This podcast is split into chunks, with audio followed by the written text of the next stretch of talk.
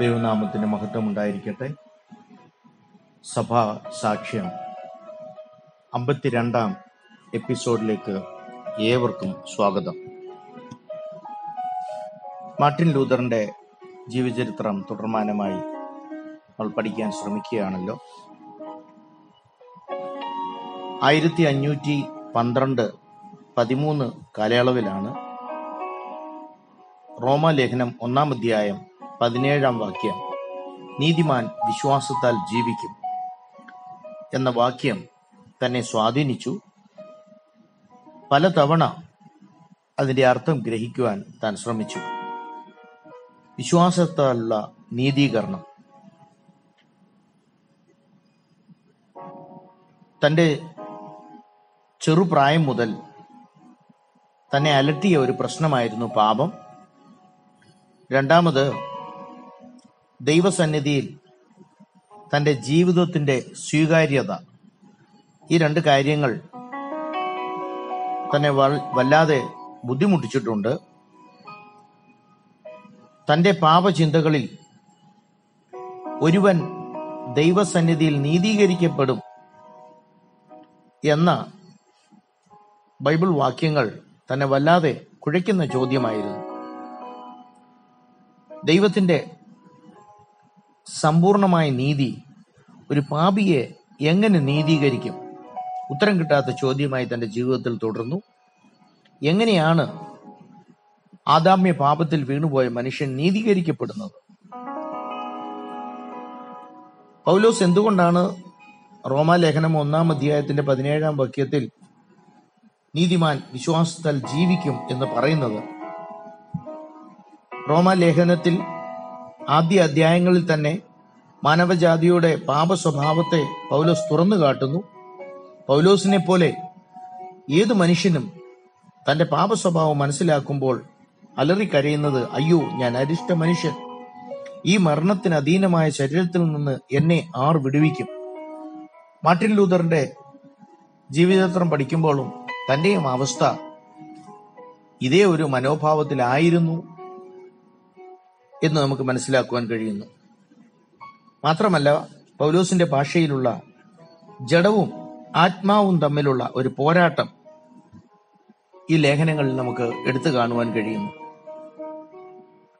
ബെർണാഡിന്റെയും saint അഗസ്റ്റിന്റെയും പഠിപ്പിക്കലുകളിൽ താൻ വളരെ ശ്രദ്ധ കേന്ദ്രീകരിക്കുവാൻ തുടങ്ങി. അതിനോടൊപ്പം തന്നെ തന്റെ അധ്യാപകനായ സ്റ്റൗപിറ്റ്സിന്റെ ക്രൂസിലേക്ക് നോക്കാനുള്ള ആഹ്വാനവും താൻ മനസ്സാ സ്വീകരിക്കുകയാണ് ചെയ്തത്. പൗലോസ് എപ്പോഴും ക്രൂശീകരണത്തെ കേന്ദ്രമാക്കി എന്തുകൊണ്ടാണ് എപ്പോഴും ചിന്തിക്കുന്നത് തനിക്ക് മനസ്സിലാക്കുവാൻ ഇടയായി. വിശ്വാസത്താൽ ക്രിസ്തുവിന്റെ തികഞ്ഞ വേലയും പൂർത്തീകരണവും ആണ് വിശ്വാസത്താൽ എന്ന വാക്കുകൊണ്ട് വിവക്ഷ്യമാക്കുന്നത് എന്ന് തനിക്ക് റോമാലേഖനത്തിലൂടെ മനസ്സിലായി. ദൈവം വിശ്വസിക്കുന്നവരെ ക്രിസ്തുവിലൂടെ നീതീകരിക്കുന്നു. തന്റെ ചിന്താവിഷയവും ഇത് തന്നെയായിരുന്നു.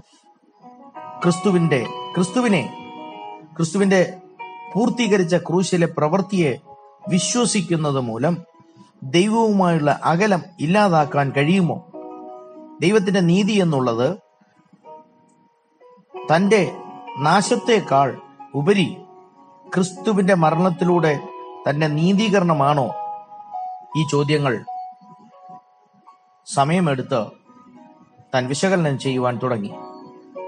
മാർട്ടിൻ ലൂതറിന് ബോധ്യമായത്, തന്റെ പാപമായ നിലനിൽക്കുമ്പോൾ തന്നെ ദൈവത്തിന്റെ നീതീകരണവും അതിനെ കവിയുന്നതായി നിലനിൽക്കുന്നു എന്ന് തനിക്ക് ബോധ്യമായി. ഇനി ആവശ്യമായിരിക്കുന്നത് തന്റെ ഭാഷയിലുള്ള ആന്തരിക യുദ്ധമല്ല, തന്റെ നല്ല പ്രവൃത്തികളെ ദൈവത്തിനെ ബോധ്യപ്പെടുത്തുകയല്ല. ഒരു കത്തോലിക്ക പുരോഹിതൻ എന്ന രീതിയിൽ തന്റെ നല്ല പ്രവൃത്തികളെ ദൈവത്തിന് കാണിച്ചു കൊടുക്കുക, ബോധ്യപ്പെടുത്തുക എന്നുള്ളതല്ല ആവശ്യം. ദൈവം തന്നെ തന്റെ പക്ഷത്തുണ്ട് എന്ന ഒരു ധൈര്യം ഉള്ളിൽ ഉരുവാകുകയാണ് ചെയ്യുന്നത്. ആദാമ്യ പാപം സകല മനുഷ്യരിലും പര പരന്നതുപോലെ ക്രിസ്തുവിന്റെ വീണ്ടെടുപ്പും സകല മനുഷ്യരിലേക്കും വ്യാപിക്കുന്നു എന്നുള്ളത് തനിക്ക് മനസ്സിലാക്കുവാൻ കഴിഞ്ഞു. യേശുക്രിസ്തുവിന്റെ ക്രൂശീകരണം, ആ യേശുക്രിസ്തുവിലുള്ള രക്ഷണീയ പ്രവൃത്തി, ആ വിശ്വാസത്തിൽ ഉറച്ചു നിൽക്കാൻ തന്നെ ഇത് കാരണമാക്കി. പാപത്തിന്റെ കരാളഹസ്തം ബലഹീനമാകുകയും ദൈവത്തിന്റെ മേഴ്സി, ദൈവത്തിന്റെ കരുണ ക്രിസ്തുവിലൂടെ, ക്രിസ്തുവിന്റെ പ്രായശ്ചിത്ത യാഗം, ആ പ്രവൃത്തിയിലൂടെ തന്നിൽ ബലപ്പെടുകയാണ് ചെയ്യുന്നത്. ഈ ഒരു ഉത്ബോധം ലഭിച്ച മാർട്ടിൻ ലൂതർ അന്നു മുതൽ തനിക്ക് വചനത്തിലെ ഒരു പുതിയ പ്രകാശനമാണ് ലഭിച്ചത്. തൻ്റെ സ്വാതന്ത്ര്യത്തിൻ്റെ നിമിഷങ്ങളായിരുന്നു അത്. ആ നിമിഷം മുതൽ താൻ പ്രസംഗിച്ചു തുടങ്ങിയത് കത്തോലിക്ക സഭാ വിശ്വാസമല്ല, വീണ്ടെടുപ്പ് എന്ന ആശയമായിരുന്നു. ആയിരത്തി അഞ്ഞൂറ്റി പതിമൂന്ന് മുതൽ ആയിരത്തി അഞ്ഞൂറ്റി പതിനഞ്ച് വരെ വിറ്റൻസ്ബർഗ് യൂണിവേഴ്സിറ്റിയിൽ സങ്കീർത്തന ഭാഗങ്ങളുടെ ക്ലാസ്സാണ് താൻ എടുത്തിരുന്നത്. ലത്തീൻ ഭാഷയിൽ വിശകലനമായി ചെയ്യുമ്പോൾ ആ ഓരോ ഭാഗങ്ങളും താൻ എടുക്കുമ്പോൾ സഭ അന്നുവരെ പഠിപ്പിച്ചിരുന്നതിൽ ഉപരിയായി പരിശുദ്ധാത്മാവിന്റെ പുതിയ പ്രകാശനത്തിൽ നിന്ന് ഉരുത്തിരിയുന്ന ആശയങ്ങളാണ് താൻ വിദ്യാർത്ഥികളെ പഠിപ്പിച്ചിരുന്നത്. അതിനുശേഷം ആയിരത്തി പതിനഞ്ച് ആയിരത്തി അഞ്ഞൂറ്റി പതിനഞ്ച് പതിനാറ് കാലയളവിൽ താൻ പഠിപ്പിച്ചിരുന്നത് അപ്പോസ്തലനായ പൗലോസിന്റെ റോമ ലേഖനമായിരുന്നു. പഠിപ്പിക്കുന്നതിലുപരി താൻ ആ ഭാഗങ്ങൾ പഠിപ്പിക്കുകയായിരുന്നു പഠിക്കുകയായിരുന്നു പൗലോസ് ഉദ്ദേശിച്ച അതേ അർത്ഥത്തിൽ വിദ്യാർത്ഥികൾക്ക് ആ ആശയങ്ങൾ പകർന്നു കൊടുക്കുവാൻ തനിക്ക് കഴിഞ്ഞു. തൻ്റെ പ്രസംഗങ്ങൾ ജനത്തെ അന്ത്യന്യായവിധിയുടെ ബോധം ഉളവാക്കത്തരത്തിൽ ആഴ്ന്നിറങ്ങുന്ന ആശയങ്ങളായിരുന്നു.